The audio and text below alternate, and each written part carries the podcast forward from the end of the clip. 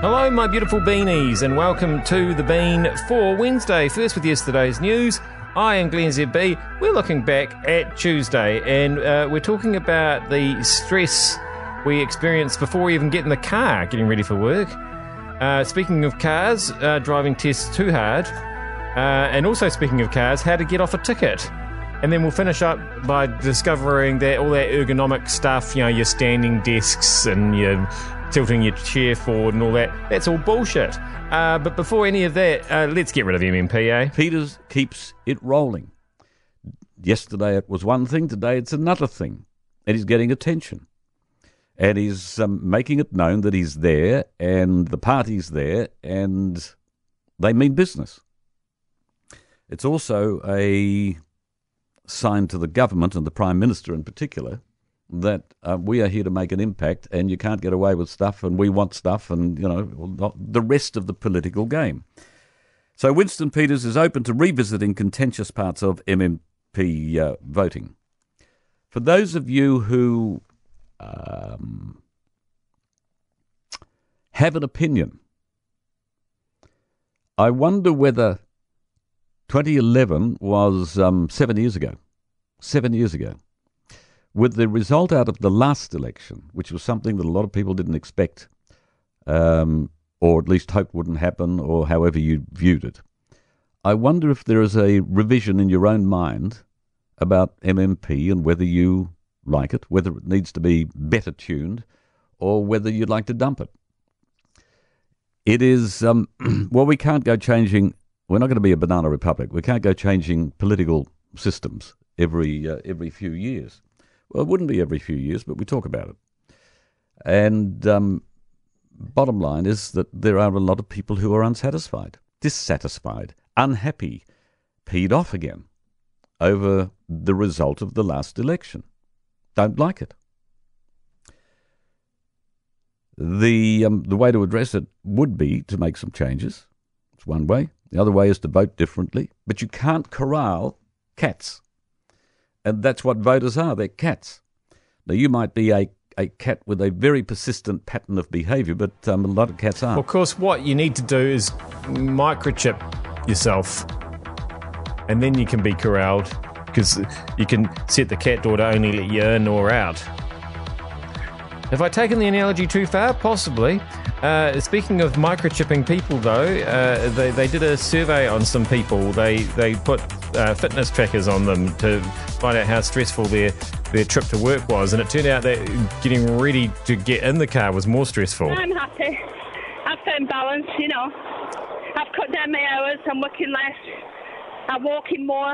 Um, not worrying about accumulating assets or anything. So I think that's the way to go, you know. All right. So yeah, we're talking about this. This is because this this new survey out of the out of Britain uh, says that you know uh, jobs requiring a whole lot of high speed work and uh, everything. It's doubled since nineteen ninety-two. People are working harder than they ever have worked before. Yeah. It's the same in New Zealand. We've had studies that say the same thing.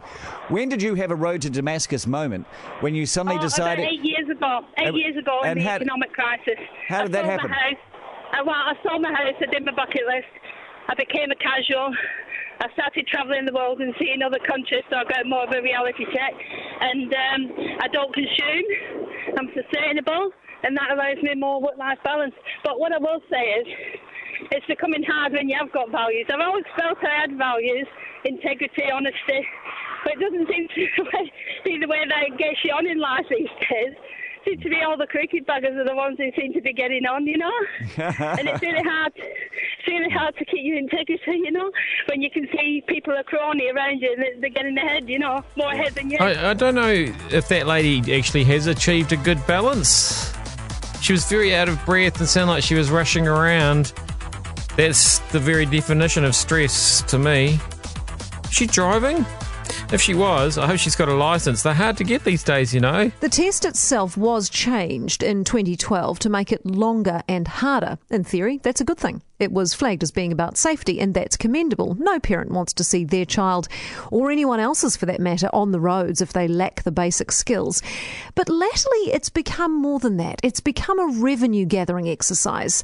In theory, the V T N Z will tell you the routes and courses are designed with strict guidelines to be observed by the testers and that this is consistent. Except here's the reality. It isn't. It's woefully inconsistent. The kids know which testing stations are more lenient than others, which areas will give higher pass rates. Some serial failures have even whittled it down to individual testers themselves. Some have a reputation for failing people, others not so much. Some kids book tests at specific V T N Z stations to increase their chances of passing. Others avoid certain regions. One of our kids drove well on their first test and failed, drove worse on their second test, yet passed. And it's a common theme. The testing system is widely regarded as a farce. Every fail is another reset. Every reset is another fee. It is a captive market, and they know it. By all means, don't put ill-prepared drivers on the roads, but perhaps some consistency among V T N Z stations and testing officers would go some way towards restoring faith in the system as being anything other than a money-making exercise. Yeah, it's a tricky one, isn't it? It's one of those things that um, if you've got teenagers who are trying to pass driving tests, it really, really bugs you. Uh, but if you're just a normal person who's decided not to have teenagers, which is an excellent decision, um, and you've already got, had got your licence and had it for years, you don't care.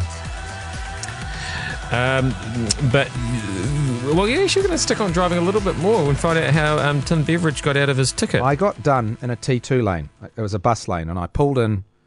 Uh, I needed to turn left, and if you got stuck and had to try and... You didn't have very good visibility, so I thought, well, I better, wherever the street is, at some stage before it, I'll just pull into the left side so I don't have to worry about turning in front of a fast-moving vehicle and getting caught. Anyway, so I, I did it, and I got a fine of one hundred fifty dollars a few weeks later for driving in the T two lane. And I wrote a letter to them saying, well, actually, I thought I was doing the safest thing because I didn't know where the street was. I thought it was, I got the location wrong, but I turned into the left lane in anticipation of it, so I didn't have to go from a standing start in a queue of traffic and pull in front of a bus. I thought I was doing the safe thing. And anyway, so I got a letter back a few weeks later, and it was a sort of form letter saying, well, the... Um, The infringement was properly issued, and therefore it will be, you know, it is payable. And so I wrote them another letter. I wrote them, wrote back to them and said, quite sort of bolshy, and I said, thank you for your letter. Um, with respect, I wasn't challenging the way in which your ticket had been issued. I was offering an explanation. You have an explanation on the back. You say, if you would like to offer an explanation, them right to this address. I offered an explanation, so I'd at least like you to acknowledge that you actually read my letter, because it doesn't look like you did. And guess what? They let me off. Crazy. Um, I uh, I find uh, bursting into tears is is usually quite good. To be honest, I, I got out of one ticket doing that one time. Ugh. People never let me forget it. Uh, and now I've brought it up again. That's weird. Uh, maybe I'm distracted by my back pain, which is always there. It's always lingering.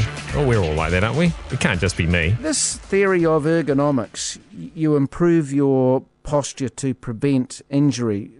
It's not correct? No. I mean, it's a pretty simplistic view that you sort of, you know, change the equipment that people are using in the, the workplace or at home, and somehow that's meant to prevent injury. And, and when we've actually... seen the studies undertaken, they actually haven't worked, and there's a whole lot of things that actually haven't been tested at all. So I, I guess my concern is that people are being sold and marketed these quite expensive devices, but there's actually no good evidence that they're fit for purpose. So has there ever been any science, any evidence behind this? There has been a couple of studies that have been done, and in the main they show that ergonomic approaches don't do anything. The largest study was done in the United States probably twenty years ago, and that was looking at an ergonomic um, intervention at the workplace. Had no effect on reducing back injuries. So the, these things, what about back pain? An injury and pain, are, are they two different things, or can be? Yes, well, they can be different things, but in terms of what we know about preventing back pain, ergonomic interventions aren't the way to go. Uh, why not? Well, they don't seem to work. So there are, there are things that do work for preventing back pain. So, for example, um, different forms of exercise programs will probably halve your risk of an episode of back pain. But the things that are often sold as being protective of backs, things such as corsets, things ch- such as chairs, things such as adjusting the, the workstation in the, in the workplace, they don't work. That's that's brilliant.